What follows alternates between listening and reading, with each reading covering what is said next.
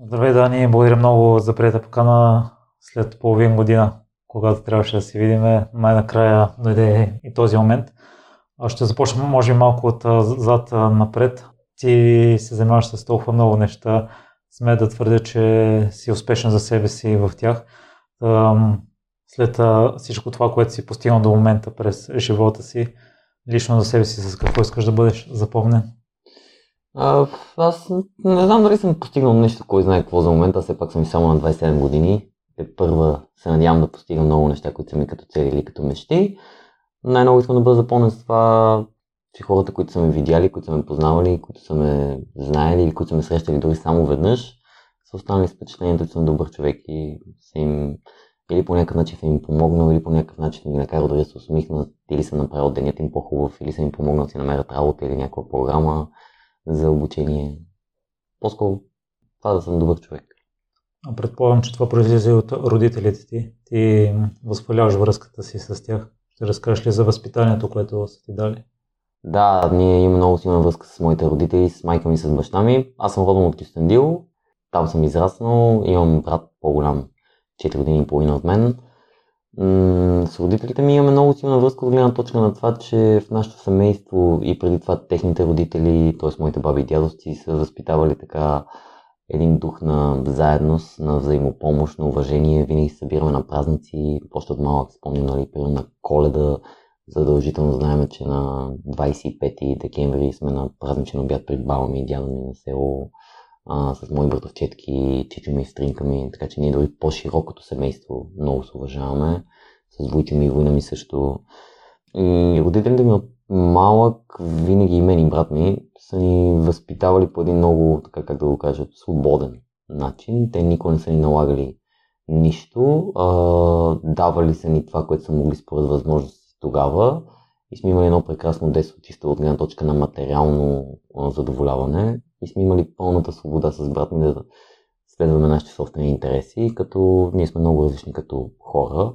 При нас дълги години се занимавах, да речем, с футбол, но също е временно за тези години, а и за днес, се считаше за изключение, че аз много ти държах и на училището. Аз никога не съм учил в спортно училище и никога не съм искал да уча в спортно училище. И не съм ходил на училище просто за да си губа времето, а всеки път, когато съм отсъствал, след това се опитам да наваксам, не съм максимално на ниво за себе си, не за учители и за съученици.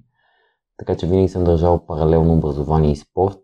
И това е едно нещо, ако мога да разделя, преди майка ми много е винаги налагала като вкус и като усещане, че образованието е важно, но не ми е казвала учи това или учи това или не учи това, а просто ме е карала да търся знания, да търся а, така да се усъвършенствам. Може би от нея съм наследил и така любовта към, примерно, към езиците. Аз много обичам на английски язик. Тя просто в тези времена, когато бях малка, са били доста различни времена и не е имала някакви супер възможности да го учи, но когато го учила е била супер щастлива. И тя затова много пъти каза, че може би тя не го е научила, но в мое лице вижда и в брат ми, нали, че е продължение. Баща ми пък обратно, той е той също е залагал на смисъл, смисъл той също се е радвал, че брат ми се учим, но пък той залагаше много повече на спорта. И от него съм наследил така любовта към спорта, още от малък ритахме заедно, когато аз бях в градинката вкъщи в Кюстендил. И след това 10 на години тренирах футбол много усърдно, така че от него пък любовта към футбола и спорта, но двамата общо е точно това желание да бъдеш добър човек, да се отнасяш максимално коректно с всички, да не питаеш злоба, да се опиташ да преодоляваш трудностите, като си помагаш с твоите близки приятели, да споделяш. Именно и заради футбол се отделяш много рано от тях, отиваш в Благоевград на 7 клас. Какво е чувство да си сам на толкова ранна възраст? Ами аз имах късмета, че Благоевград е много близо до Кюстендил, той е да речем час с кола, така че тогава се прибирах горе-долу всяка седмица, така че се виждахме през 4-5 дни с тях. Беше ми трудно, защото все пак беше първо отделяне, такова по-дълго от вкъщи, където живееш на квартира, нали, оправяш се сам, всичко учи си сам, пазаруваш си сам.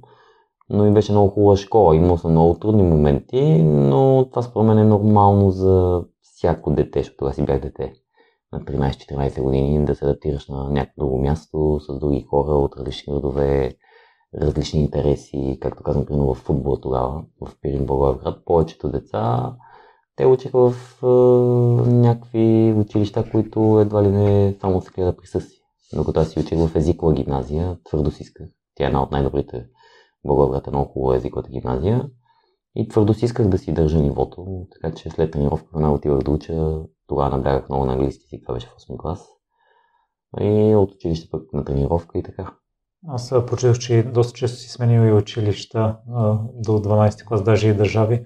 Това по какъв начин ти се отрази, защото аз съм забелязал, че като малки, новите деца в класовете са аутсайдерите и може да отнеме известен период за адаптация. Ами аз колкото и наскромно звучи, по принцип съм такъв тип характер, че по-скоро съм, не съм бил аутсайдер в училищата, по-скоро съм бил даже някакъв човек, който изпъква, било то заради желанието ми да уча, било то заради желанието ми да се развивам, да се предизвиквам, било то заради различните ми интереси в различни области, защото примерно да речем аз участвах в училище не само в олимпиади състезания по английски, а примерно обичах история, география, български язик и литература, презентационни умения, спорт нали, съответно матчове между училища по футбол. Така че някакси просто то, когато участваш в толкова много неща, изпъкваш, не може да си аутсайдер. Но тази смяна на училища ми повлия в момента, когато гледам назад, доста благотворно от гледна точка на това, че се научих да се адаптирам и да общувам с всякакви хора. Това е едно от нещата, които също съм а, така получил като знание и опит от а, майка ми и баща ми, защото баща ми винаги ми е казал, че трябва да може да общуваш с всякакви, всякакви хора, не само едва ли не хора от по-високото ниво или хора от по-низкото ниво, защото всички сме хора. И в футбола съм общувал с един тип характери, в езикова гимназия съм общувал друг тип характери, в математическа гимназия, докато учих 3 години с друг тип хора, на друг тип възраст. В Англия една година учих с хора от съвсем различна култура. Това е така британската.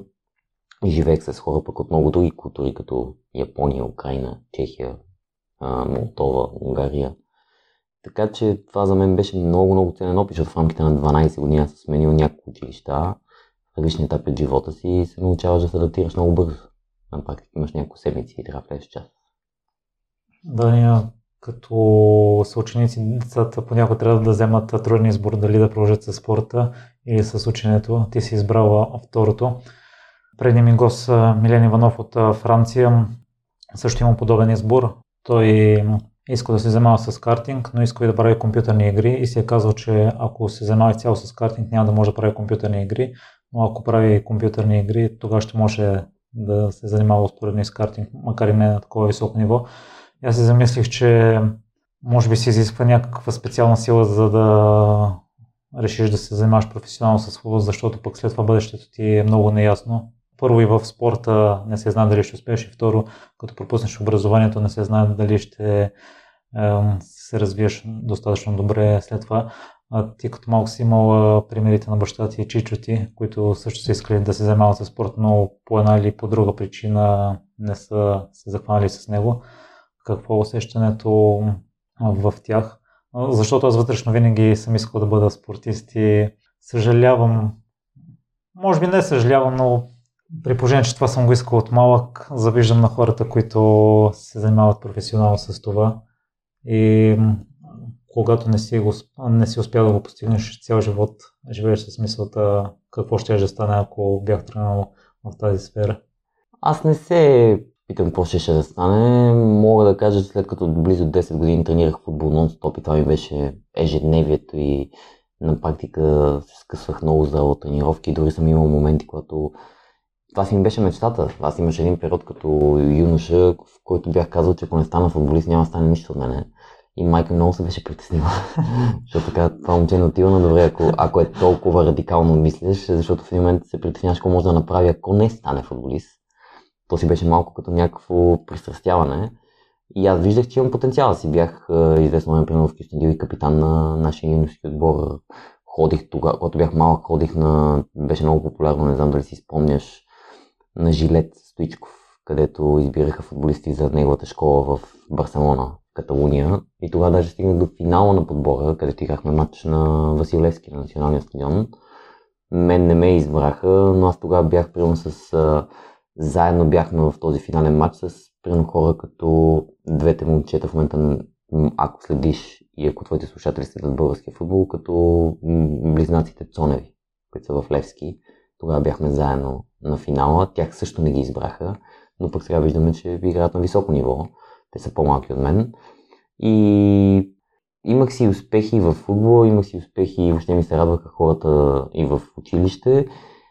А в, може би, в ниво гимназия и лека по лека, особено след Англия, когато се върнах а, в, един, в 12 клас, тогава си казах, че искам ученето да отиде абсолютно на първо място, поради проста причина, че две са нещата. Аз съм човек, който обича да прави нещо на много високо ниво. Аз си казах, ако не мога да играя футбол на топ ниво, тогава по-добре да уча. А да играеш футбол на топ ниво означава пълна отдаденост и това, което ти каза, че не можеш пък да учиш. А аз бях решил, че искам да уча в Американски университет в Българград, където, според моето скромно мнение, е най-доброто място в България за висше образование и там наистина трябва да учиш. Така че аз нямаше как да го съчетая с а, много интензивни тренировки. Да не говорим, че би било невъзможно и от гледна точка малко на така като среда, защото Американски университет имаш коренно различна среда като интелектуално, въобще на емоционално ниво хора от цял свят, открили държави в кампуса в Благоевград. Докато футбола, за да е в примерно ниво А група, което за мен е минимума, ако искаш да играеш някакъв футбол на високо ниво в България, аз не бих искал да играя в Б или в В група, а в един момент бих се замислил нали, за чужбина, искам да играя. Няма как да стане с следването в американския. Аз се върнах от Англия с ясната цел да влеза в американския с висока стипендия, защото нашите не може да си го позволят. Там е, говорим за нещо от порядъка на 10 000 долара на година. Мисъл, обучение. Но тогава имах късмет, аз живота си много пъти късмет и стечение на обстоятелствата, че се даваха много, много високи стипендии при, на базата на твоя резултат от САД, който е изпит по английски математика международен. И спрямо резултатите от САД, те ти определят процент от таксата, която ти покриват. Аз в Англия бях на една програма за стипендиантска в 11 клас. Училището ми предложи да остана на пълна стипендия да завърша там 12 клас и да си завърша с английска диплома. Но аз отказах, защото ще, има някакви трудности чисто административни след това с дипломата, превеждане и така нататък, ако искам да уча в България. А все пак аз нямаше как да бъда сигурен на 200%, че ще влезе в американския с висока стипендия. И затова си казах за по-сигурно върни се в България, 12 клас, завърши си тук, изкари си матурата. Междувременно направи САД и TOEFL, изпита по-английски и се опитай да вземеш максимална стипендия, за да учиш в американския. И така се случи, че изкарах много висок резултат на САД за тези години и те ми дадоха пълна стипендия за 4 години. Тоест, това беше за мен най-оптималното решение и аз тогава вече като видях, че отивам в американски, просто си казах, футбол остава на заден план и си остава една хубава история близо 10 години, която ми е дала адски много като умение и до ден днешен съм изключително благодарен, защото и в писането и в превода навиците, които съм развил от футбола, търпение, постоянство, дисциплина, организация на време, съчетаване на много неща, адаптиране към хора в момента, когато интервюирам хора, мога да говоря с хора от най-различни области, интереси, държави. Така че това са все умения, които много са им помогнали. В началото ми беше малко странно няколко месеца, когато се отказах от футбол, когато това ти е било близо десетилетие, но там насетне не съм имал никакви притеснения, не съм си мислил какво ще, ще да стане. Даже в мен да твърда, че съм много щастлив, че съм го избрал, особено като гледам нивото на футбол в България. В момента дори много рядко гледам футбол, което аз си го обяснявам, може би като причина а, така някакво прегаряне. Дълги години фокус интензивен върху него и в момента нямам много интерес към футбол. Много рядко играя в футбол в момента, много повече си тичам и си правя е така самостоятелни неща, бягане, фитнес, планини, походи, някакви работи, разходки, отколкото футбол. Видимо е, че може би си за правилното решение за себе си, но и при футбола, от това, което ми разказа, останах впечатление, че си бил на средното ниво и си могъл да се развиеш и дори да играш в чужбина, може би. А, също голяма част от спортистите след спортната си кариера или по време на спортната си кариера учат висше образование. Та, минали ти това през ще дам шанс на футбола. Една, две, три, е, колко си години до две, до, дали ще се получи. И ако не се получи, тогава вече ще се отдам изцяло на образованието. Не, не е минало, защото аз А, другия ми урок от футбола много ценен е, че когато едно нещо го направиш свръх фокус, а, някой път може да стане и обратния ефект. А, има един период във всяка една област. Аз наскоро четох една книга, която всъщност ми даде и така логическо обяснение на това, което се случва в момент, когато ти изключително много се раздаваш в дадена област, че защото сме възприели в нашето общество, не само в България, световен мащаб, че работи по-здраво и ако няма резултати, работи още по-здраво. Проблемът е, че някой път, колкото по-здраво работиш в нещо, резултатите почват да стават обратни. Какво имам предвид, че ти можеш да преговориш в степен примерно да си претовариш свръх много тялото, когато резултатите стават лоши.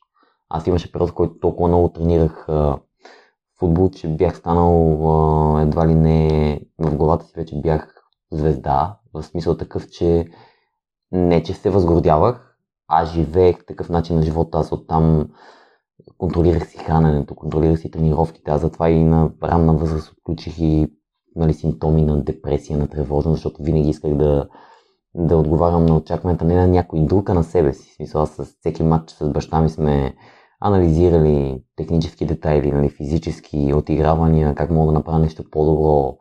Дори като отида в фитнеса за физическа подготовка, тренирах на максимално високо ниво, взимал съм едва не режими за хранене, за тренировки, напълно самостоятелно, не, от, не с треньор. Аз с смисъл, аз съм си търсил тази информация, не ме е някой карал, защото исках да бъда съвършен във форма. И лека по лека това психическо натоварване ми отне от самото удоволствие от играта, защото аз станах малко като робот. Така че до някъде аз малко и като някакво ритуално самоубийство в, в този момент от желание. И аз до ден днешен имам много вътрешна борба с... А, аз ти казах това, което правя, обичам е на високо ниво, но как да го контролираш в здравословни граници. Така че хем да си фокусиран и отдаден, хем обаче да не си казваш едва ли не, да това не стане ли, отиваш или ти не ставаш за нищо. Тоест да си имам повече уважение към себе си и да си знам, че ако нещо не се получи някой път, това означава, че аз съм слаб, лош, некадърен или мързелив. А че просто може би явно не е писано това да се случи. И затова сега гледам да контролирам, гледам да се грижа повече за себе си, когато искам да си давам почивка, когато искам да работя интензивно, просто да е по-осъзнато всичко. Затова за мен футбол не е било опция да го съчетавам с ученето. Ако искам да ги правя двете на високо ниво, после си казах, колкото и да е трудно решението, ще мине. Ще мине. Тогава малко имаше тежък момент, в който 12 клас беше много тежко, чисто като емоция от гледна точка на мен и баща ми, защото и на баща ми беше голяма мечта, нали? но той пък в момента също е много щастлив от това, което правя и когато погледна назад, аз примерно в Пирин Благоевград имах съотборници, които за мен лично тогава бяха на... То беше много силен набор, мой, мой набор. И аз тогава си казах с баща ми, защото баща ми много като фен обикаляше по мачове навсякъде, много ме подкрепеше, чисто имаше и финансовата възможност да обикаля. И имаше някои огромни таланти. Аз също съм бил добър, смея да твърда, но някои хора бяха наистина на топ ниво. В момента почти никой от тях не игра на високо ниво, включително България. Говорим за БВ групи, тук, там, някой път някой е стигнал до А група, нали, но мен това не ме удовлетворява и аз си казах, добре, ако тези хора не можаха да станат футболисти по някаква причина, мисля на високо ниво, къде е проблема в тях ли, е, в средата ли, е, в не им се дава шанс, те ли не могат да си го вземат след като им се даде този шанс. Не знам, аз за мен това е някакво доказателство, че може би аз съм взел правилното решение за себе си. Защото не исках да тъна на ниски нива и да... Даже не говоря тук чисто финансово, че така не можеш да издържаш. Просто мен не ме удовлетворява да играя в Вего или в някакви такива ниски ешелони. Това, което чувам за теб, за личните ти качества, според мен си ги имал да достигнеш до висок ниво. Не мога да твърдя за другите таланти, за които спомена, в медиите сме чували истории на различни футболисти, които със сигурност не са ударени наполовина колкото теб и са в А група.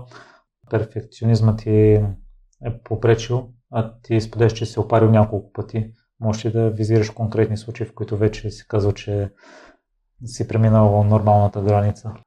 Ами аз дори в момента, в когато се занимавам с писане, защото в момента работя като журналист, така и преводач и редактор на свободна практика си, усещам кога взимам прекалено много ангажименти и в прекалено много крайни срокове. Между другото, в момента съм малко в един такъв период, в който а, поех доста неща. Аз обичам да поемам ангажименти, които са ми, които виждам смисъл и в които искам да съм максимално лоялен към моите партньори, клиенти и така нататък. Било то издателство, било то някоя неправителствена организация, било то компания.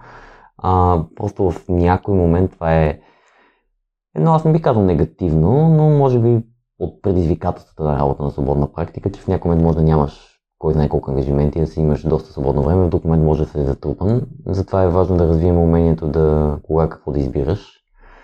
Но в момента, примерно, съм се напрегнал в един период, един-два месеца, след това може да намаля темпа. Важно е да усещам, че когато сядам да работя съм вдъхновен. За мен, може би, това е знака, че имам енергия и сила. Защото имам дни, в които сядам и нямам грам вдъхновение за нищо, дори не искам да виждам компютъра което примерно го усещам и когато отивам да тичам сутрин си правя сутрешната тренировка. Има моменти, когато грам не изпитам удоволствие от това нещо. Има моменти, когато се чувствам все едно лета, ми е лекичко и на душата, и на тялото, и на всичко. Също и в работата. Затова, примерно, докато пише хората, които променят България, първата ми книга през така, 2018-2019 година, имаше периоди, в които, да речем, съм си казал някакъв срок за себе си. Аз съм човек, който винаги започва по-рано, така че да бъда максимално коректен към издателството и да знам, че ще имам време да смогна с всичко. И съм си казал, окей, за тази и тази седмица искам да свърша тези и тези истории за книгата. Но когато съм давал, виждам, че работата ми спори и малко увеличавам темпото, в един момент съм стигал до, така, до ситуации, в които не нали, съм си казал, бе, тук ще си дам няколко дни почивка малко да се отделя от тези истории, чисто емоционално, защото това там е като в спорта. Емоционално много, ме, много се потапям в тях и трудно мога да го обясня на хора, но трябва да се отделиш няколко дни, да не мислиш за тях, за да можеш това да ги погледнеш на чисто и да получиш някаква енергия и ентусиазъм за следващите истории. Така че тогава съм си казал, окей, аз съм си почнал по-рано именно с тази цел, за да бъда в срок с всичко. Мога да си позволя няколко дни почивка. Няма никакъв проблем, че според първоначално заложените от мен самия срокове едва ли не изоставам 2-3 дни, защото знам, че това е в полза на качеството и в полза на моето здраве. Защото ако в един момент продължавам да бутам и да бутам и да бутам, следващите истории на мен ще бъдат по-лоши от, от предходните. Което пък не прави чест нито на мен, нито го заслужават хората, които ми дали от времето си за интервюта и, за... и въобще са ми подкрепили книгата. Аз наскоро слушах в един епизод, че няма нищо лошо да си даваме няколко дни почивка, стига вече не се превърне в навики да спреме да правим нещата, които са важни за нас. Да не по какъв начин водя хранителното разстройство или наченките. Аз много е важно тук да уточня, това е много хубаво, което ти казваш, че когато казвам, че някой път прекаленото натоварване или фокусиране дава негативни резултати, това изобщо не е виния да не работиш, да не полагаш усилия. Аз продължавам да полагам супер много усилия във всяко нещо, което правя, защото искам да се развивам и така, така се чувствам, че живея пълноценно. Просто е важно да се контролира и да имаме, може би, по-голямо осъзнатост, за да не се пускаме по течението и да не стигаме до етап, в който вече наистина е буквално бърнаут или прегаране и ти трябва вече по-голяма почивка, защото сме заринати от истории за такива хора, които психически рухват, тялото им рухва. В момента, нали, знаеш, особено в Америка за сферата на предприемачеството, постоянно нали, се едва ли не се говори как някои хора не спът само и само да работят, което спомена е изключително лош пример. И това не трябва да се боготвори едва ли не и да се създават легенди. А, трябва да се работи здраво, но умно и да се балансира във времето. Защото тялото и умът ти дават сигнали, кое е добре за теб и кое не е, кога си свърхнатоварен, кога си... Както предполагам много хора знаят от личен опит и твоите слушатели, че когато пък дълго време, примерно да речем, почиваш или не правиш нещо целенасочено, в един момент също ти се приисква да правиш нещо повече. Аз съм такъв човек, че не мога да, примерно, да, да почивам един месец без да правя нищо. Но пък знам кога имам нужда от два дни, които са ми напълно достатъчни и след това почвам на 120%. Така че баланс, за мен думата е баланс. А по отношение на хранителното разстройство, в моя случай то се отключи от много фактори. От е, спорта, от това желание за съвършенство, може би от многото натоварване в училище, и в спорт, съчетаване, промени на средата, това, което споменахме преди малко за промените в училища, среда, контакти с хора, там винаги трябва да се адаптираш някой път имаш някои по-тежки отношения с някои хора, които са по-различни като характер. Нали, може да има някакви къвги, дразги, което ти влияе неизменно и на самооценка, на влияние. Лека по лека нали, навлезоха и, и някакви медии, социални мрежи. Така това всичко влияе на, на психиката на един млад човек и на по-възрастни. И то в един момент тръгна и от някакви... При мен по-скоро беше хранителното разстройство под формата на мини анорексия, да го наречем, или свръхконтрол на това, което ядеш и свръх изключване на определени храни, нали, хранене постоянно под часовник, отбягване на някакви семейни сбирки, само и само защото трябва да ядеш нещо вредно в кавички, което нали, че са си някакви любими твои храни. Това са симптоми на нещо. Аз не бих казал, че съм стигнал до анорексия, но бях стигнал до момент, в който си обсебен от контрола на това, което ядеш, което неизменно ти изхъбява енергията, разваля ти настроението, разваля ти взаимоотношения с близки хора.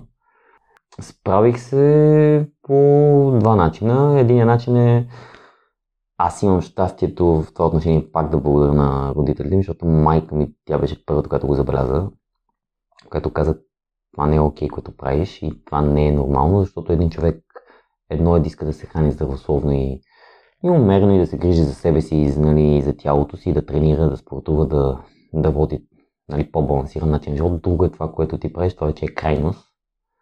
А, това, е, това пак беше едно нещо подобно на футбол, където аз в крайност, нали, да контрола. В един момент бях свалил и доста килограми.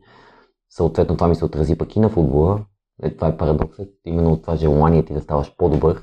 Аз всъщност ставах по-слаб, защото вече и тялото ми отслабваше от натоварванията, съчетано с малко храна. Ти нямаш тая издръжливост, нямаш тая физика.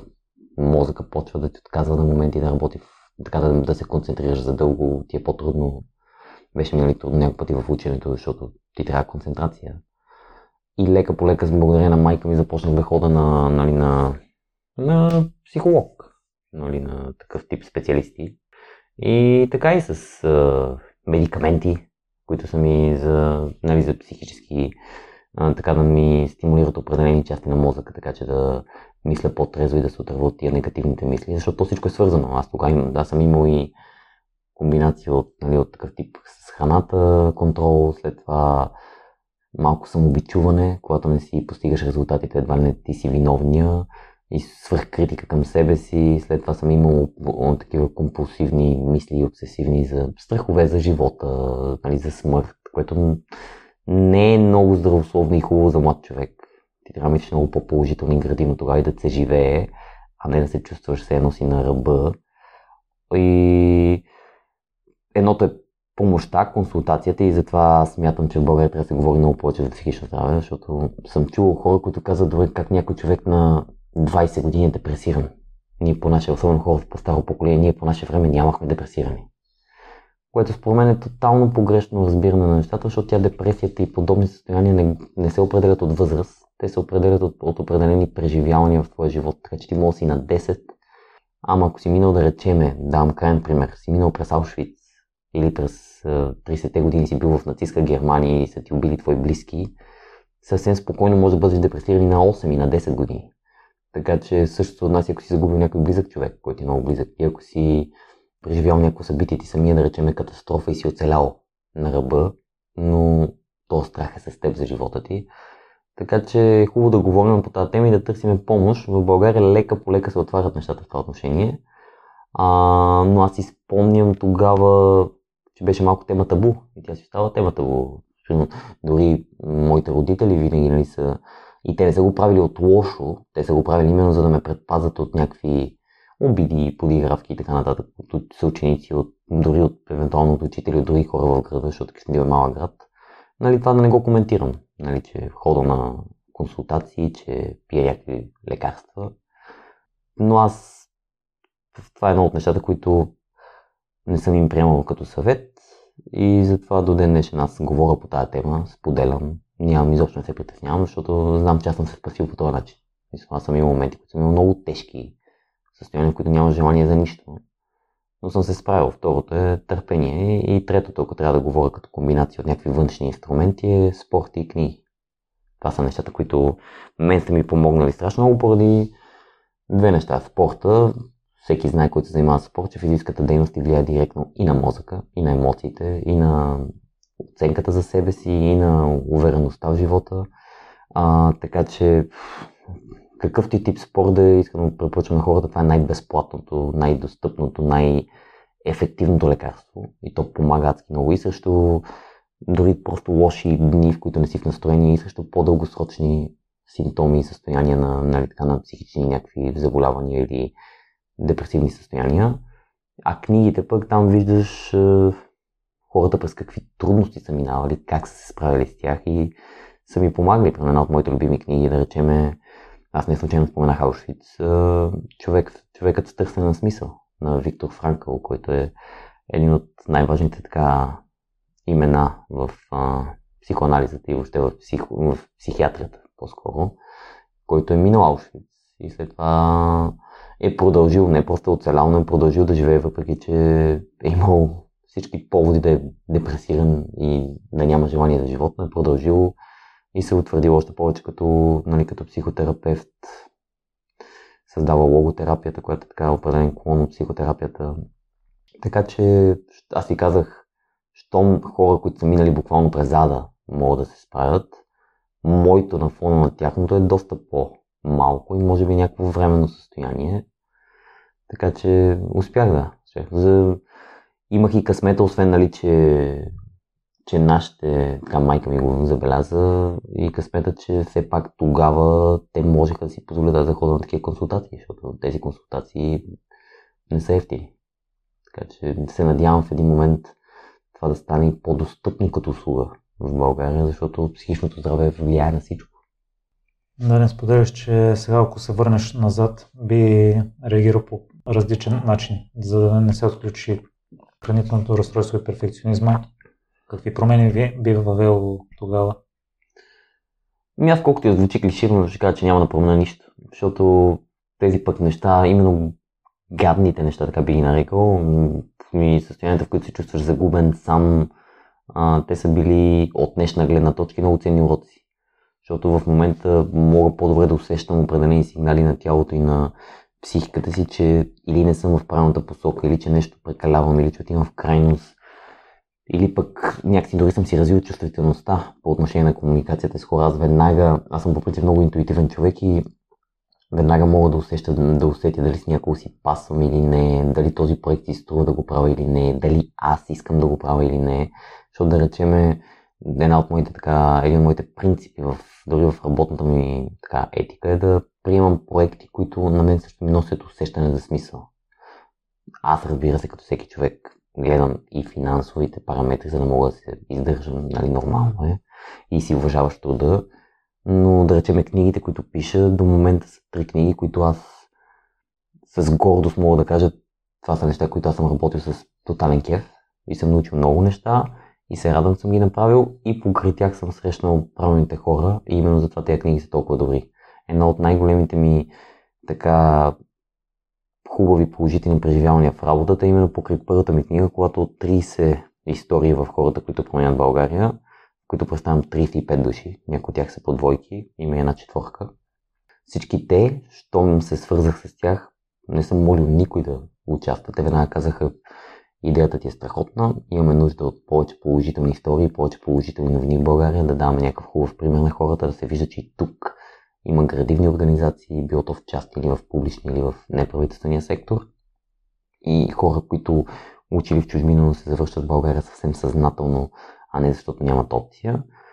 И след това самите интервюта с тези хора протекоха супер лесно и оттам насетне до ден ще си държиме връзка с тях, помагаме си, някои от тях си помагат помежду си и се познават и преди това.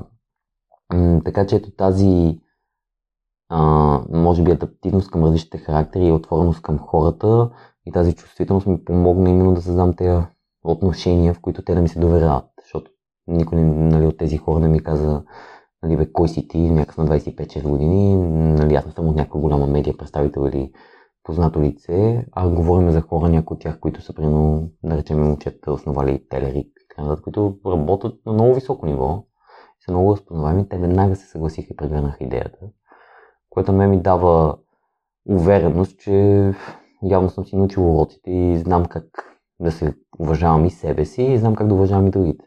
Така че аз не бих променил, не бих променил нещо, защото на всеки човек си му е писан някакъв път, явно е било писано така да се случи.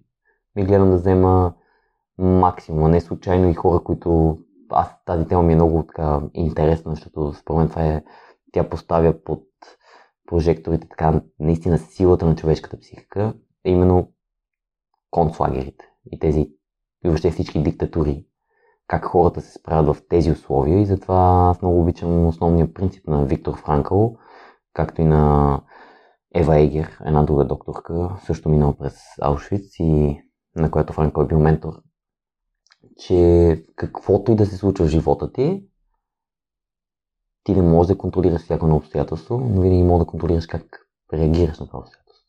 Тоест избора винаги е в твоите ръце. Абсолютно винаги. На практика може да нямаш никакви опции, но ти пак имаш възможност да избереш да реагираш прямо с сила, с смирение и така, колкото и да ти е трудно. Така че за мен е тези обстоятелства, аз не съм имал контрол над тях или поне не пълен, те се случили като отговор на някакви събития в моя живот и мои действия, но съм се справил по някакъв начин и сега гледам да вземам максимално много от този опит. Даже именно вчера си говор... Пис... писах си с една позната, която тя пък се занимава в сферата на... Така иска да повишава информираността на хората за ракови заболявания. И тя, примерно, го прави това именно защото тя самата е минала през рак, излекувала се и тя точно това ми каза. Смисъл от това нещо аз да си излекувам е точно в момента се опитам да помагам на други хора да не минават през този яд, през който аз минах. То е ясно, че ти ако се разболееш от рак, ще имаш трудности. Но когато човек, който е минал през това нещо и се излекувал, ти сподели негови опит, някакси с една идея поне малко ти облегчава страданията и ти дава вяра. Защото тя каза, аз мога и да не правя нищо в тази връзка, да си работя други си неща, но не това е смисъл от това преживяване, което аз съм имал. Също и при мен. И се опитам се да помагам на хората и не случайно днес и преди пандемията, но особено в условията на пандемия и според мен за бъдеще, психичното здраве става все по-актуална тема.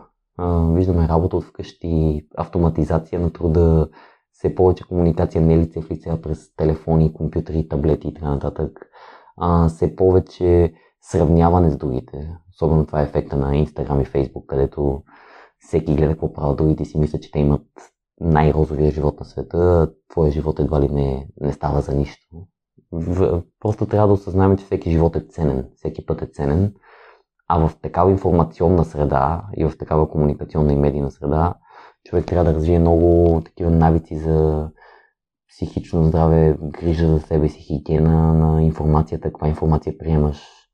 Също сега и с пандемията, не, не всеки ден да си представяш как нали, апокалипсис е тук и че едва ли не това няма да свърши и то ще мине, и то ще мине. Аз също имам моите моменти на, на някакви по-депресивни състояния сега, защото нямаш крайна точка и си казваш няма ли тази пандемия вече да мине, искам да мога пак да се срещам и прегръщам с хора, да има събития. Ето, при ние сега новата книга не може да представим на живо към момента, защото тези събития не са позволени. Надяваме се пролета да може да го направим било то на открито или на закрито.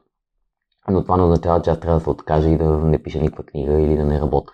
Просто намираш начини в този момент. Аз за това и миналата година, за да помогна на хората в тази връзка, през юли месец започнах един имейл бюлетин. Ей така, като продължение на моите неща за вдъхновени и положителни истории. Им имейл бюлетина се казва седмична доза вдъхновение. И всеки понеделник разпращам 10 неща, различни статии, интервюта, клипове, каквото и да е, каквото ви направи впечатление, нещо хубаво. И хора, личности, интервюта с тях от различни медии, така че на хората им започва седмицата по положителен начин и да могат да, да виждат хубавото, дори когато ми е тежко. И това е много хубаво упражнение, защото и мен ме кара да търся още повече доброто. Да, сигурен съм, че помагаш много на хората с писането си. Ти от малко си започна да пишеш и си усетил на ранна възраст, че ти се отдава. По какъв начин се усеща това? Не е много ранна възраст, но да речем, може би към някъде в гимназията началото сигурно към 8 клас, 8-9 клас, лека по лека започнах да любовта ми към езика, към английски език, така пишех някакви есета, после започнах да участвам в... Аз обичам четенето от малък. Нали, четях, започнах да пиша някакви есета и на български, отначало много кратки, по определени темички. Uh, участвах в някакви примерно състезания, формати, тук там печелих някакви награди, което ми даваше индикации, че може би ми се получава. И вече наистина ми се затвърди така, може би към 10-ти клас, когато кандидатствах за тази стипендия в Англия. Там също един от компонентите беше да пише се на английски язик. Вече в Англия страшно много си развих писането, защото там имах щастието да уча по една програма, която се казва International Baccalaureate, която е учиш много малко предмети, но ги учиш много интензивно. И за разлика от тукашната система, там беше базирано много на писане, не толкова на тестове A, B, C, D, а на развиване на, така, на по структурирани текстове, аргументирани, като имаш позиция. Говоря за, аз учих примерно предмети като история, география, биология, английски, немски език и математика.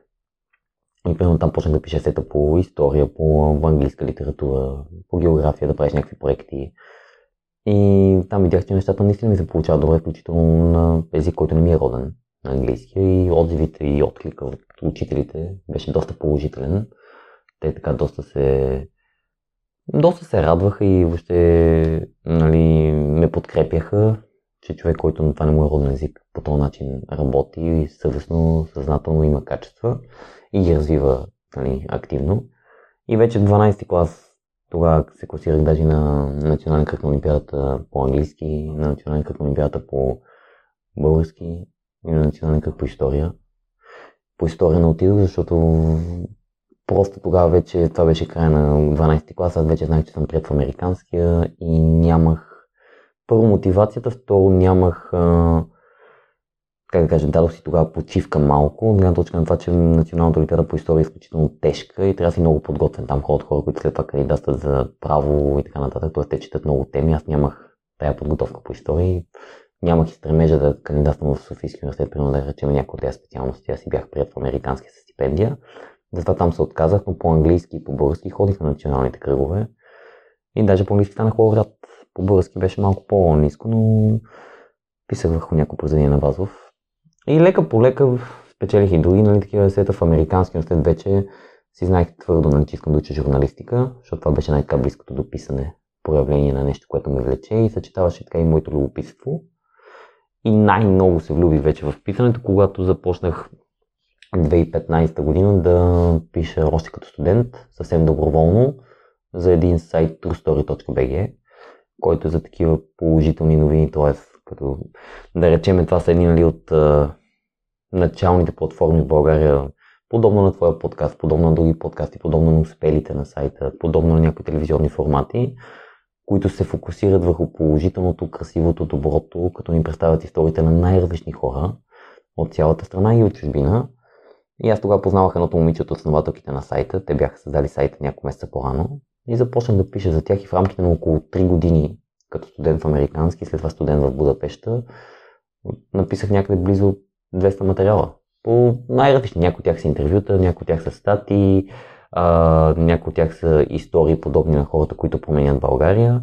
Именно оттам всъщност ми дойде идеята да напиша такава книга, защото аз видях колко много градивно мислещи, дейни, отговорни хора има в България, но те получават по-рядко възможност за изява в водещите медии.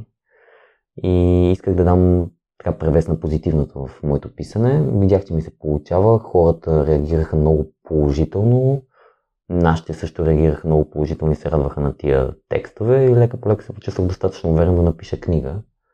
И оттам насетне вече, как се казва, история. То си тръгне едно след друго. До момента от време на време получавам нали, индикации от читатели на мои книги, били на имейл бюлетин, наскоро получих, че хората се радват на това нещо. И като смисъл, и като издържаност, и като начин на изпълнение.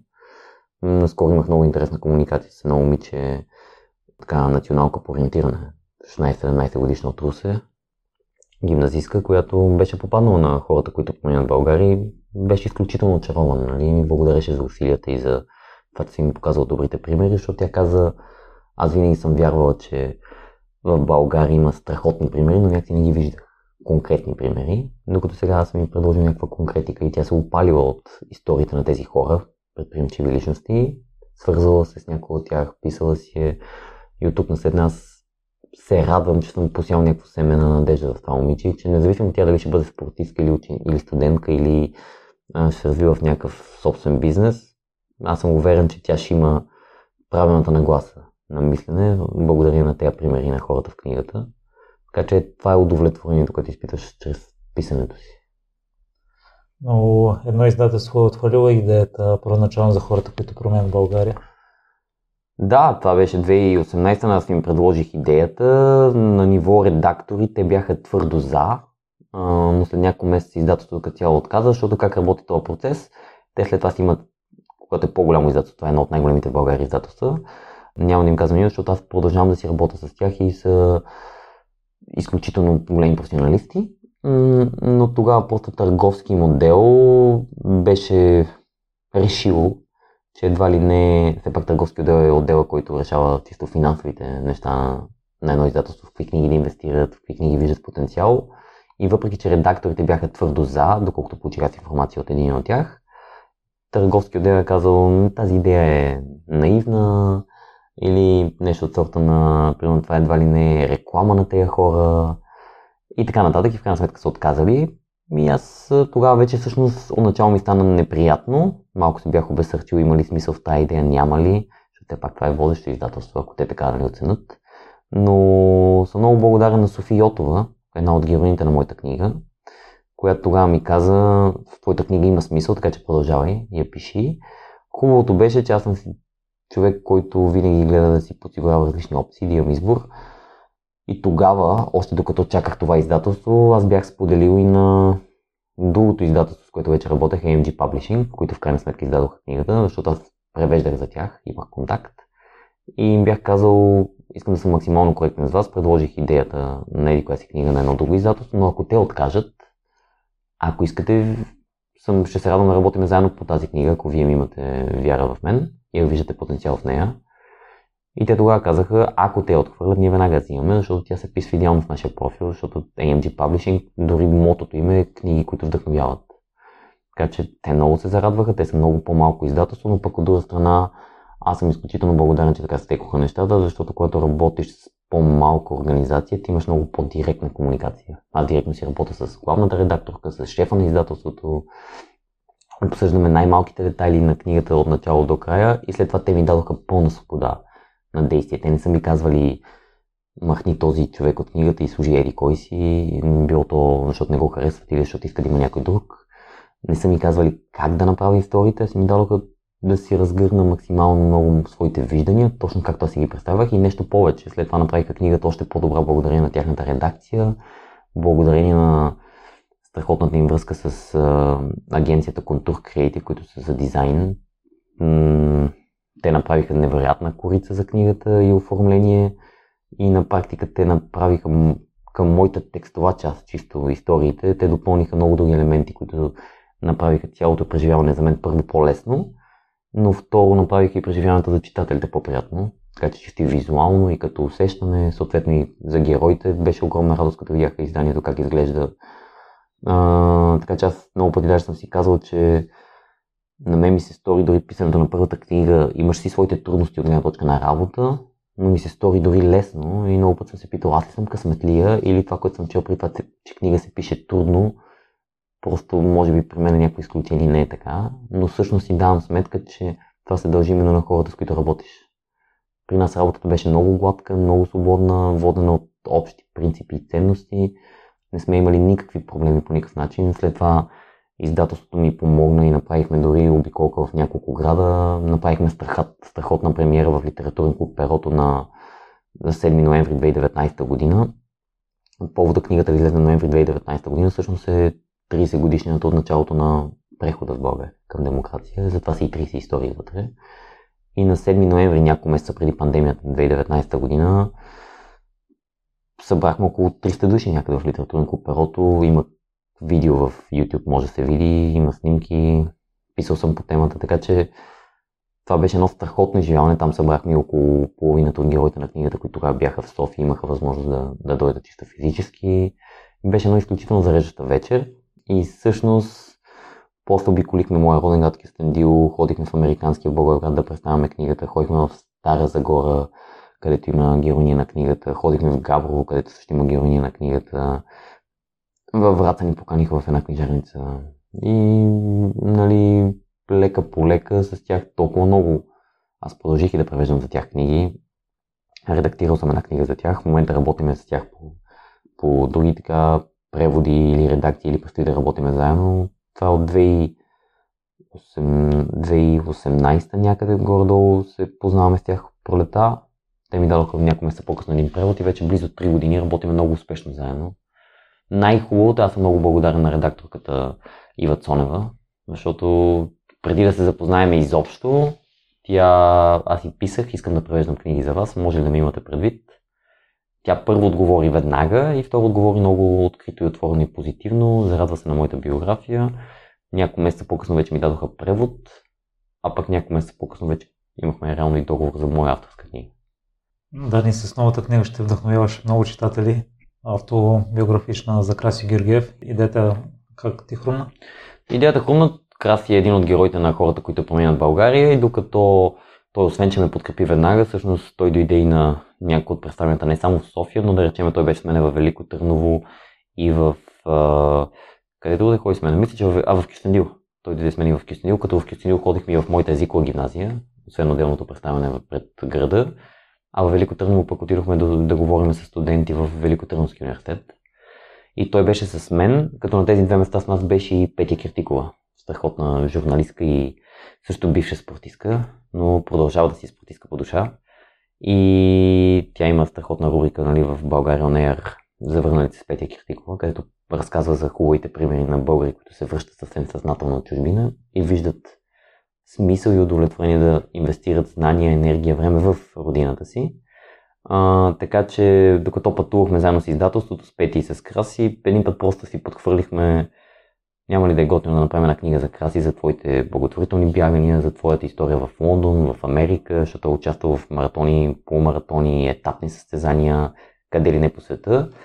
И особено много беше нали, привлякал интерес в България с тези благотворителни инициативи. 36 часа в Мола, след това нали, празник на мотивацията в Пловдив, да не говорим после, в последствие, след като направихме интервюта за книгата, нали, той направи бягането от Варна до Албания, където имаше така пак някаква друга кауза, в този случай беше нали, да популяризира транспортния коридор номер 8, нали, паневропейски. И тогава си казахме, така си каза, това би било супер готино, той си говори с неговия екип, издателството веднага беше вдъхновено и те казаха, че ако правят такава книга, издателството от една страна и както и самия Краси казаха твърдо, искаме нали, Дани да е автора. Аз си казах, ще се радвам с най-голямо удоволствие. И точно преди година, миналата година, февруари месец, буквално преди пандемията, седнахме да говорим с екипа на Краси и с издателството, уредихме нещата, казахме си как си представяме книгата, аз веднага направих план как искаме да изглежда, защото и Краси и аз не искахме тя да бъде просто автобиографична, тип първа глава детство, втора юношество, трета нали, едва ли не възрастен, да бъде някаква хронология, а искахме да бъде нещо много по-четимо, много по-увлекателно, затова избрахме структурата, която е 10 глави, всяка от главите е фокусирана върху негов житейски принцип, чисто философски, как вижда нещата, нали, примерно да се, да се заобикаляш с хора, които те вдъхновяват и които ти помагат, да имаш план за действие да действаш, да си смел и така нататък. И въобще около тези принципи да разкажем конкретни събития от живота на Краси и периоди, които са му помогнали той да, да овладее тези принципи, които прилага и до днес и които са приложими не само в бягането или в благотворителни инициативи, а във всяка сфера. Бизнес, нали, неправителствени организации, дори да си работник или да си управител на тези организации, медии, култура, ако работиш на свободна практика, в семейство, отношения с хора. Така че това се получи много спомен добре и така книгата е хем стегната, хем доста информативна и като допълним и снимките, които Краси сподели от живота си, от най-различни състезания, въобще работа, инициативи, пътувания, се получи нещо доста пъстро и свежо и пак Контур Креатив направиха оформлението. Чисто визуално изглежда много, много хубаво, което аз съм много, много благодарен на, на тази агенция. AMG Publishing пак направи всичко изключително издържано, а книгата стана факт на базата на интервютата ми с Краси. Тоест, проведохме така доста устойни интервюта. Преди пандемията ги започнахме, след това направихме някои онлайн, когато се наложи нали, така толкова да не се виждаме на живо. И след това седнах и написах така историята нали, от негово име, разказах и след това заедно с него редактирахме, добавяхме елементи, изчиствахме някои неща, а, някои ги махахме, някои ги преподреждахме, за да изглежда максимално логично, структурирано, хората като четат дори да не обичат бягане, да разбират за какво става въпрос и да се вдъхновяват от тази история. Така че аз мисля, че тази история ще бъде вдъхновяваща за абсолютно всеки. Въобще не трябва да обичаш бягането, но мисля, че хората, по които до момента не са толкова активно спортуващи, биха се опалили също е така да се спортуват и да се грижат за себе си. Да, съм напълно съгласен с теб. Раз една от най-вдъхновяващите личности, с които съм се срещал. Какво е чувството да комуникираш толкова често с него? Ами, той е много, той е много, много голям пич. С него е директна комуникацията. Разбира се, нито аз съм съвършен, нито той, нито издателство MG Publishing. Всеки си има своите косури, всеки си има някакви а, черти на характера, които може толкова да не ти допадат, които може да ти допадат много. Така че пак въпрос на адаптация, въпрос на взаимно напасване и нагаждане. С него беше много лесно от самите провежда, самото провеждане на, интервю, на интервюта беше много лесно, защото той също така си е директен и нали, откровен, много е гъвкав в това отношение. Така че аз смея да твърда, че интервюта минаха много гладко. Той ми се довери изцяло. С моите въпроси го насочвах къде искаме да акцентираме повече, къде е нужно просто само да загатнем за съответния период или епизод. Нали, след това намираше някакви допълнителни нали, информация. Той потвърждаваше някои нали, години или данни, които трябваше да изчистим в биографията му, като кога, къде се е случило нещо.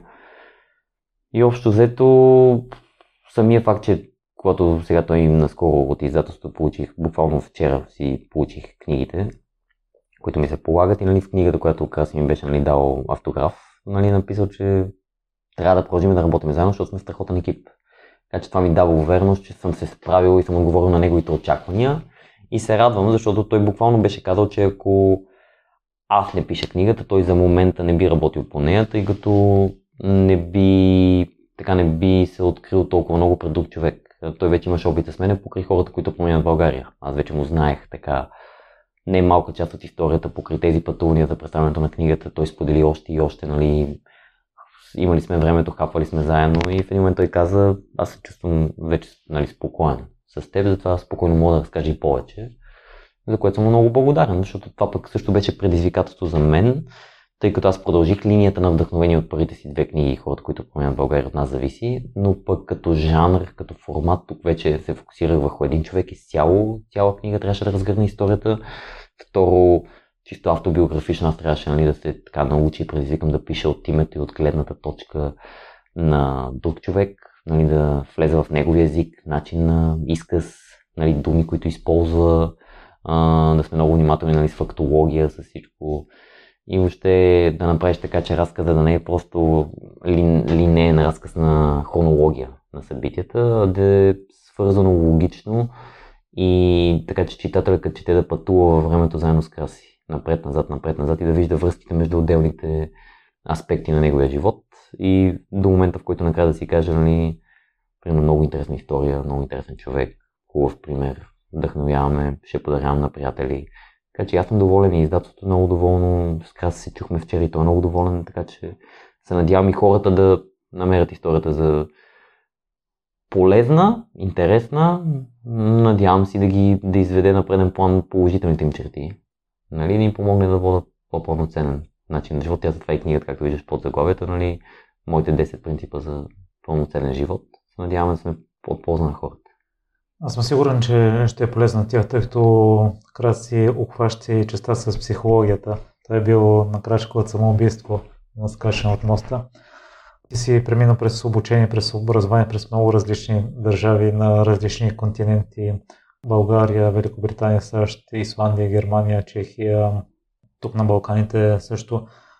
Какво ти е наблюдението за образованието в различните държави?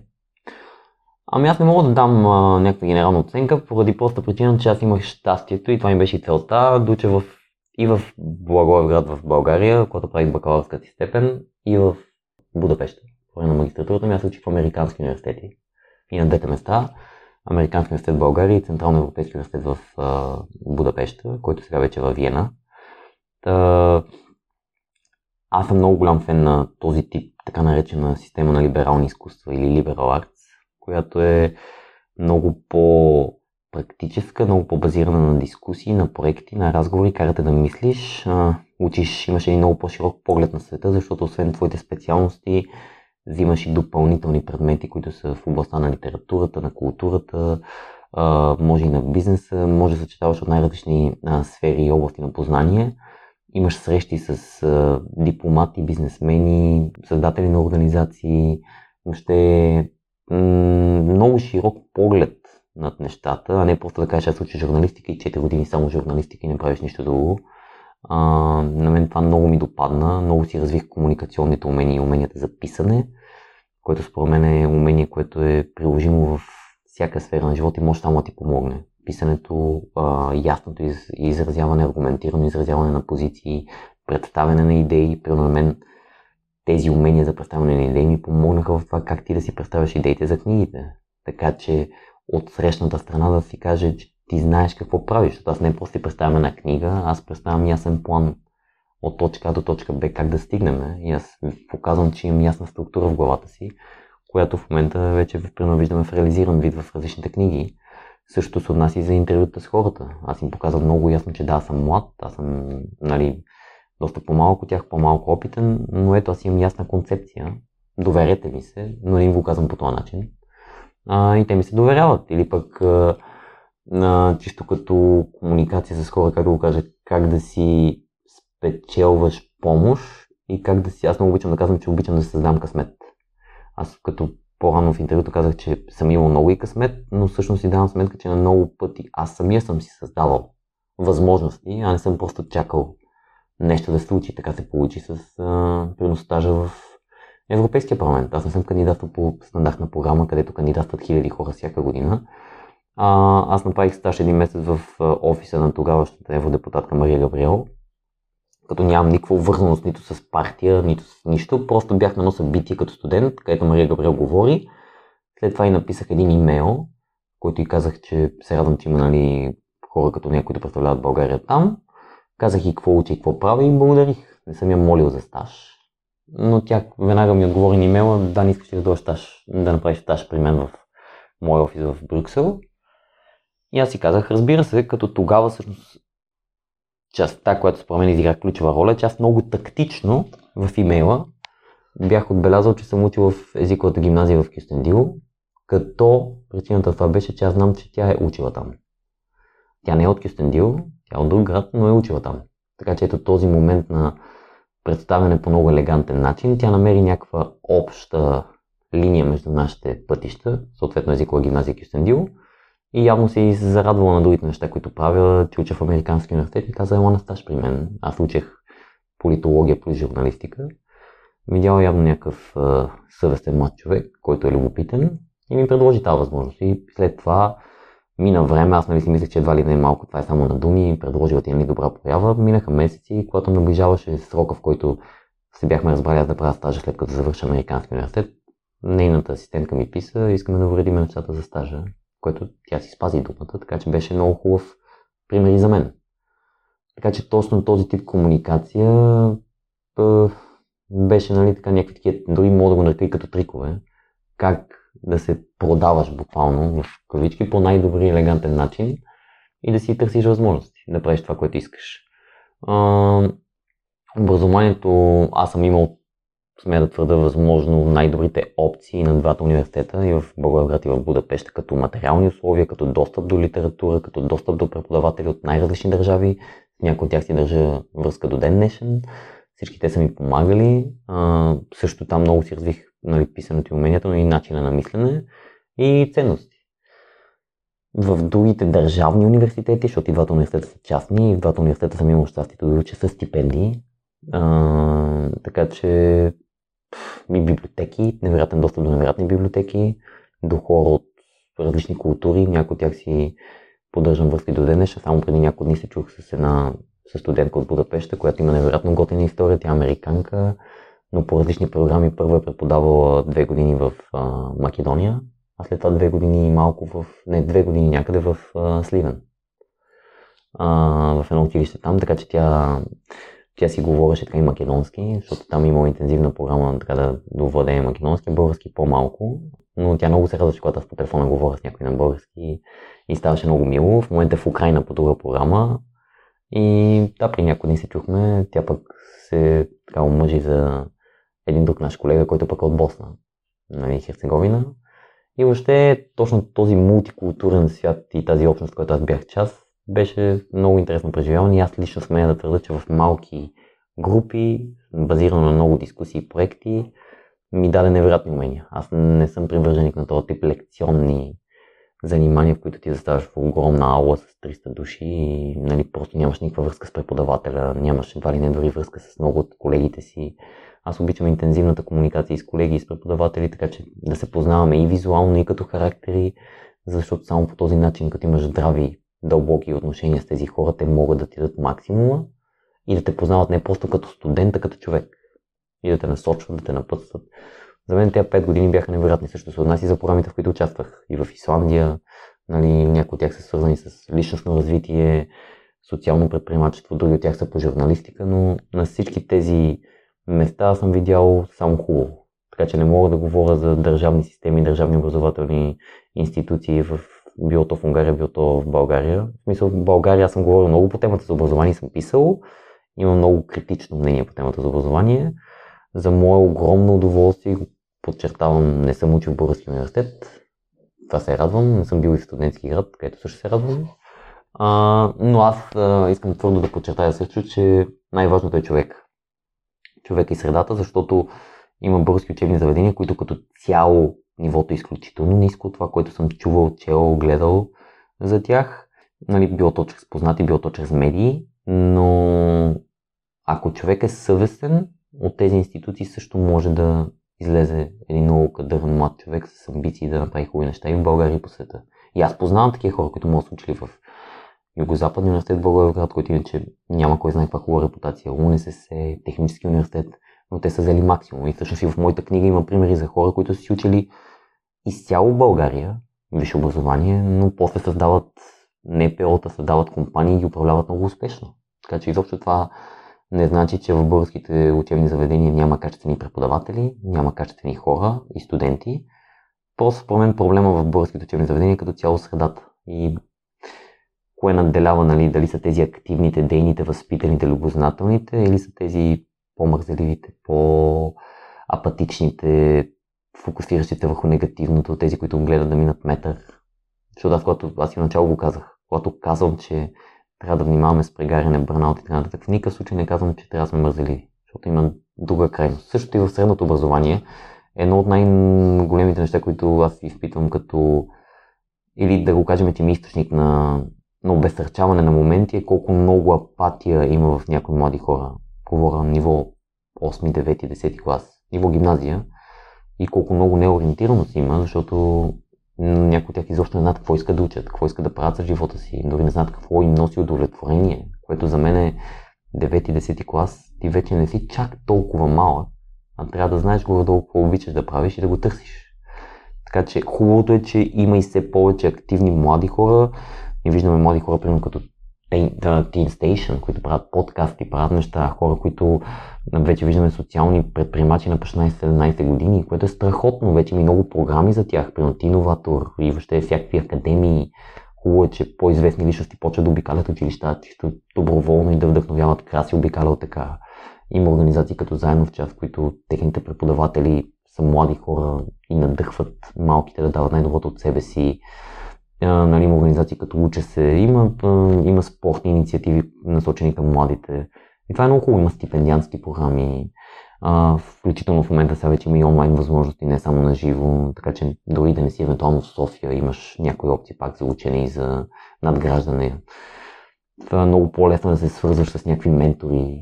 Нали, има програми като Able Mentor и така нататък. Можеш лично да се свържеш много от тези хора. И аз смятам, че ако хората са съвестни и здраво стъпили на земята, те ще отговорят и ще ти подадат ръка, ако имат времето и ресурса. Така че само се надявам да има все повече броя на, така, броя на, на хъсаните, възпитаните и трудолюбивите а, млади хора да се увеличава. Така че, защото той е поверигат. След като в средното училище ти си нахъсан и трудолюбив и, нали, идеен, лека по лека ти влизаш така и в университета и нивото се дига навсякъде. И в средното училище, и в висшето образование това прави примерно много и преподавателите да са по-нахъсани да работят здраво, а вместо да изпитват така огорчение, че техните ученици и студенти не искат да работят здраво. това дава и добър пример за следващите поколения. Така че само добри примери. И тези добри примери трябва да се показват. И ти го правиш с книгите си, да? И опитвам се, опитвам се, надявам се. От всички места, които си бил, казваш, че Будапешт ти е най-любимия град. Аз съм бил там и той но не успя да ме спечели на една от последните позиции като градове, които харесвам. любовта към нея Ти, ти трябваше да ми кажеш това преди подкаста, че тогава може да се замисля дали да приема. Разбира се, шегувам се. Будапешта е град, който обожавам още преди да отида там да уча. Даже когато първи път го посетих, може би мисля, че беше 2012 година, точно бях завършил 12 клас и с майка ми си го направихме като някаква награда преди университета и ходихме до Будапешта, Виена и Прага. И тогава въобще не съм си мислил, че след 4 години ще отида там да правя магистратура. Даже не съм знал за този университет, Централно Европейски университет. Но много ми хареса като архитектура. Тогава бяхме само за един-два дни там, като усещане. И аз по принцип много обичам градовете, където има реки. А, но там ми хареса и самата архитектура, самата история на, на, на града, храната. И майка ми също се влюби в този град, както и Прага и Виена. Ние много си обичаме тази част на Европа, централната. Но след като вече прекарах една година в Будапешта, наистина бях очарован. Майка ми пак дойде два пъти да ме посети там и разгледахме града из основи. Още повече познах храната, опознах културата, езика така и така не го научих, дори не съм искал, защото той е брутално труден и си казах, че само за една година просто нямам, наред с другите задачи, няма да имам, не ми е приоритет и трябваше да избера нали, приоритетите си. И, но и примерно братовчетка ми едната ми дойде на гости, един от най-добрите ми приятели ми дойде на гости, всички те бяха влюбени в, в този град. Аз след това ходих още веднъж, мисля, че беше 2019, ако не се лъжа, пак с майка ми минахме пътя му там, докато взимахме така да се прекачваме за полет за Сараево. И пак малко така усетихме нали, от атмосферата на този град и си я припомнихме. С най-голямо удоволствие искам пак да се връщам там, било то за да тичам, било то за да е така просто да си усещам тая магия. Така че аз имам само хубаво изпомени от града. Предполагам, че в моя случай спомените от града се дължат и на все пак на прекрасния университет, в който бях, на емотите с хората, които бяха там, а, защото това си беше така важна част от живота ми, дори само за по-малко от година, една академична година. А иначе всички места, според мен, са... Аз едно от най-любимите ми хобита, ако трябва да допълна наред с спорта и четенето, е пътуването. За мен пътуването, и това е едно от нещата, които най-много ми липсват в условията на пандемия. За мен пътуването зад граница и в самата България, но зад граница ти дава много различен поглед над това, което се случва и по света, и в България. И може да го оцениш много по-трезво и много по-градивно. Така че да оценяваш хем това, което имаш, хем това, което ти липсва. Всъщност аз именно благодарение на пътуването осъзнах, че наред с хората, които срещах в България, че България действително е едно много хубаво място за живот, с едни много, една общност градивни хора, които се връщат и правят смислени неща, някои от тях си тук. Проблема е, че в медиите се набляга изключително много на бедност, корупция, това как сме на 220 място по всяка една класация, нали, едва ли не. И някои хора си кажат, нали, в България нищо не става, едва ли не опцията е само да бягаш. Нещата много се промениха последните 10 години. Аз също имах това съзнание и нещата се променят позитивно, като тук е много важно да подчертая, че аз много харесвам една мисъл на Ханс Рослинг. Страхотна книга има а, фактологичност или factfulness. Тя излезе преди няколко години, има и на български язик, където човекът много а, представя един много а, така издържан и аргументиран поглед към случващото се в целия свят и отхвърля много предразсъдъци, които имаме погрешни представи за света.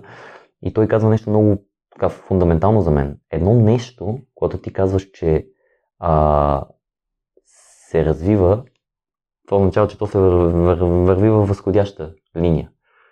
Когато казваш, че едно нещо е по-добро от преди, ти не казваш, че то е перфектно. Но то се развива в правилната посока и в хубава посока. Така че аз твърдо казвам, че България се развива в много отношения в хубава посока, особено след влизането ни в Европейския съюз и последните 12-13 години. И това в никакъв случай не искам да кажа, че в България няма проблеми. Аз продължавам да се буквално се ужасявам и на моменти да се натъжавам от неща, които виждам, било то в поведението на хората, било то в неспазването на най-различни някакви елементарни, порядки, а, норми на поведение, нали, като отидеш някъде, било то заведение или навън, или че хора си хвърлят отпадъци и така нататък. Или съответно ние виждаме всички корупция, съдебна система, проблеми в образование, проблеми в здравеопазване. Но това не трябва да ни кара да си мислим, че виждаш ли нищо не става тук или че няма никаква положителна промяна. Напротив, има и то се вижда, има компании, които постигат вече международни успехи по съвсем устойчив и честен начин. Има неправителствени организации, които правят страхотни неща из цяла България. Има медии, може да са на много малко и с много, много жертви от страна на журналисти, но които дават качество на журналистика или отделни предавания, или отделни рубрики. Опитвам се да се фокусирам върху светлината в тунела и да черпиш максимално много от тази светлина и да продължаваш да я разпространяваш и ти. Пътуването също така ми помогна да е в тази комуникация с хора от най-различни култури и характери, което за мен е много ценно, защото първо, нали, най-практичното, че съм си упражнявал английски язик в среда да си говоря на английски язик с всякакви хора, но второто е, че ти уважаваш различните от теб, като не непременно правиш класация на това кой е по-добър. За мен това е много важно също. Едно нещо може да е още да има проблеми, но да се развива в правилна посока. Другото едно нещо може да е различно, но това не означава кое е по-добро и кое е по-лошо. Аз затова не обичам да отговарям на въпроси, когато примерно бях в Исландия и като си дойдеш включително някакви пъти близки мои, нали, ме питат, добре, по-хубаво ли Исландия от България? И те не са сравними. И в Исландия изключително останах очарован от нали, вулкани, климат, начин на мислене на хората, който е много различен от нашия, но пък в същото време оцених и българското море, българската планина, това, че има умерен климат, това, че примерно нямаш 5-6 месеца в годината, които да е само мрак или само, само слънце, или да са някакви супер големи студове.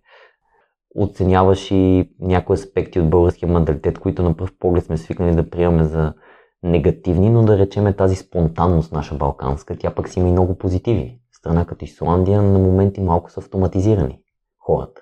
Всичко е много организирано, което си има изключителни ползи за системата и обществото, но пък на моменти ти е буквално скучно или задушаващо, както има и в много други, примерно скандинавските държави. Нали. Така че е този баланс на гледната точка. Може би това ми даде пътуването и усещането за свобода. Но освен Будапешт има много други любими места. Смисъл. Прага ми е много любим град, който съм ходил няколко пъти и го много обичам. Лондон, където прекарах една учебна година, ми е също много на сърце и с най-голяма радост бих се върнал пак там, че не съм бил там, както се върнах от училището вече 10 години близо. А, но ми беше много мечта да отида в Лондон и затова, когато на журито на интервюто за стипендията, те ми казаха, ако те изберем, имаш ли евентуално преференции за някакъв град, място, защото стипендията можеше да бъде за Англия, Шотландия, Уелс, т.е. Великобритания като цяло, нали? Но те си решават на базата на твоите интереси на базата на твоите така, биография, те решават кое училище е най-подходящо за теб. Аз тогава им казах, ако ми изберете, искам Лондон. Защото ми е просто мечта, спомням си го нали, от учебниците по английски, Big Ben, всякакви снимки такива, нали, London Eye, лондонското око. Така че и те пък ме послушаха, нали, ме пратиха в Лондон и в страхотно училище. При това, но пък покрай програмата ми в Лондон, прино ходих в Единбург, което ми хареса от училището пък ни пратиха на екскурзии няколко дни в Марокко, което беше за първ път, нали, излизах тогава извън Европа. И беше много ценно, като тогава всъщност видях и си дадох сметка, аз съм бил тогава 11 клас, че България изобщо не е толкова зле, колкото си мисля, защото едно Марокко има също адски трудности и много бедни хора, въпреки че Марокко е една от развитите така, страни в Африка. Нали, въобще не е, въобще е много далеч от бедните държави в Африка, но имаше доста гледки, които виждаш, че всъщност България си е едно доста, доста на добро ниво, когато гледаме нещата глобално. Нали, така, нали, на ситуацията. И економически, и социално. Така че пътуването пак е като спорта и книгите баланс, гледни точки, богатство, любопитство и дори най-елементарни неща като а, култура да отваряте. За мен лично пътуването, когато се запознаваш с хора, аз за това съм много благодарен, че съм живял примерно с мексиканец, че съм живял примерно с а, украинец. В Англия живеех с украинец. В една стая, в къщата живеех, още имаше японец, молдовец, чех, а, така че унгарец. И тази комуникация с тези култури някакси ти прави тези култури по-близки до теб. Примерно, когато станаха, да речем, проблемите в източна Украина, аз след това винаги нали, съм си мислил някакси, че Украина ми е била по-близка, защото съм живял една година с украинец. Сега, примерно, когато стане нещо в Америка, пак гледам по една друга гледна точка, защото, примерно, познавам много, нали, един от студентите ми, тази дама, която споменах, тя е американка. Когато, примерно, стане нещо в, да речем, в Босна и Херцеговина, ми е интересно, защото, примерно, този босненец от магистратурата също ми е приятел. И имам и друга приятелка от Босна, Така че, или примерно в Косово, да речем една студентка много близка, която бяхме заедно на магистратурата, тя е от Косово. В момента тя си е в Косово, там си работи, си живее и след като ние завършихме магистратурата, тя ме покани да отида там на сватбата й. В Прищина, столицата на Косово. И това беше много хубаво преживяване, защото ти виждаш, че примерно в България има едно много негативно мислене за Македония, Албания, Косово. От една страна заради религията, етническите така, нали, конфликти на поставяне през годините. От друга страна, ние сме толкова близо тук на Балканите един от друг, като държави и народи, но не се познаваме. И някакси гледаме с предразсъдъци един към друг, докато аз смея да твърда, че тя като косоварка страхотен човек. При мъже и съпруга и също. И те след това пък идваха на един концерт в София и аз ги разведох из София. И съответно в родния ми град в Кюстендил, запознах ги с нашите. И те са очаровани и си държиме връзка. И именно за мен пътуването и книгите са начини на сближаване между културите. Очи в очи и да се види, че това, че сме различни, не ни пречи да бъдем приятели.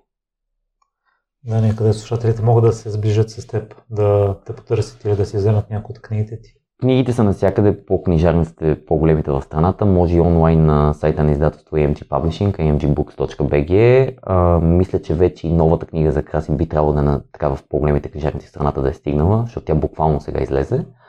А, иначе може да ми пишат на Facebook страницата хората, които променят България, която създадох покрай първата книга. И от време на време продължавам да споделям някакви хубави новини, свързани с героите на книгата.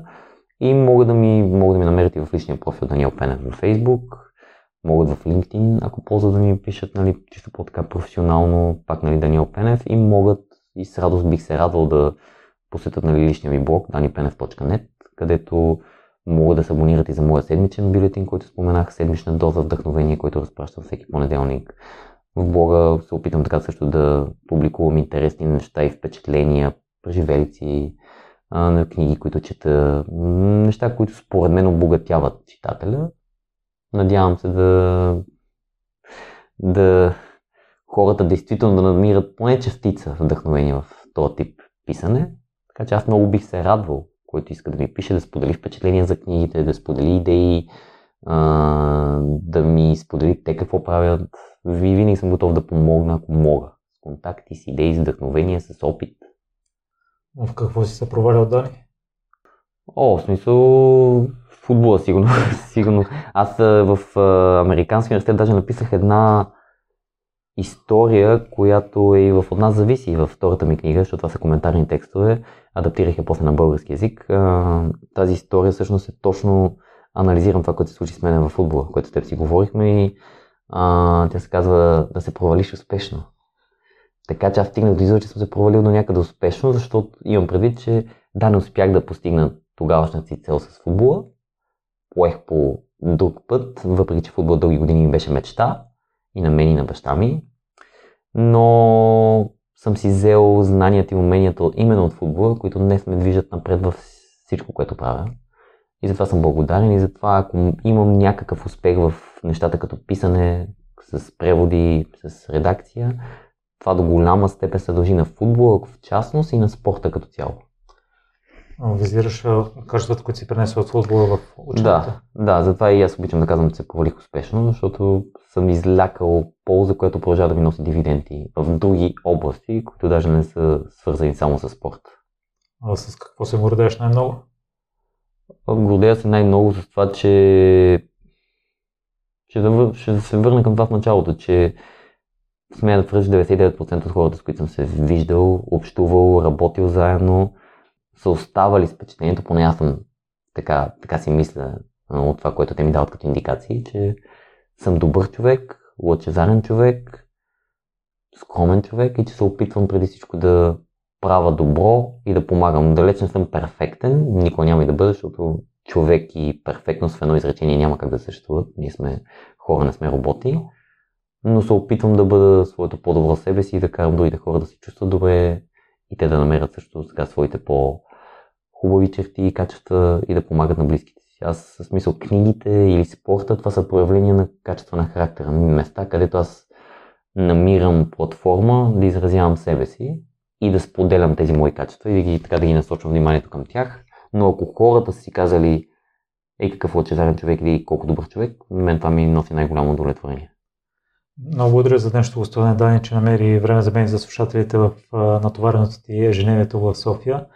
Пожелавам ти да продължаваш да вдъхновяваш с всичко, което правиш.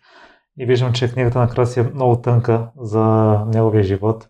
Да очаквам и втора част.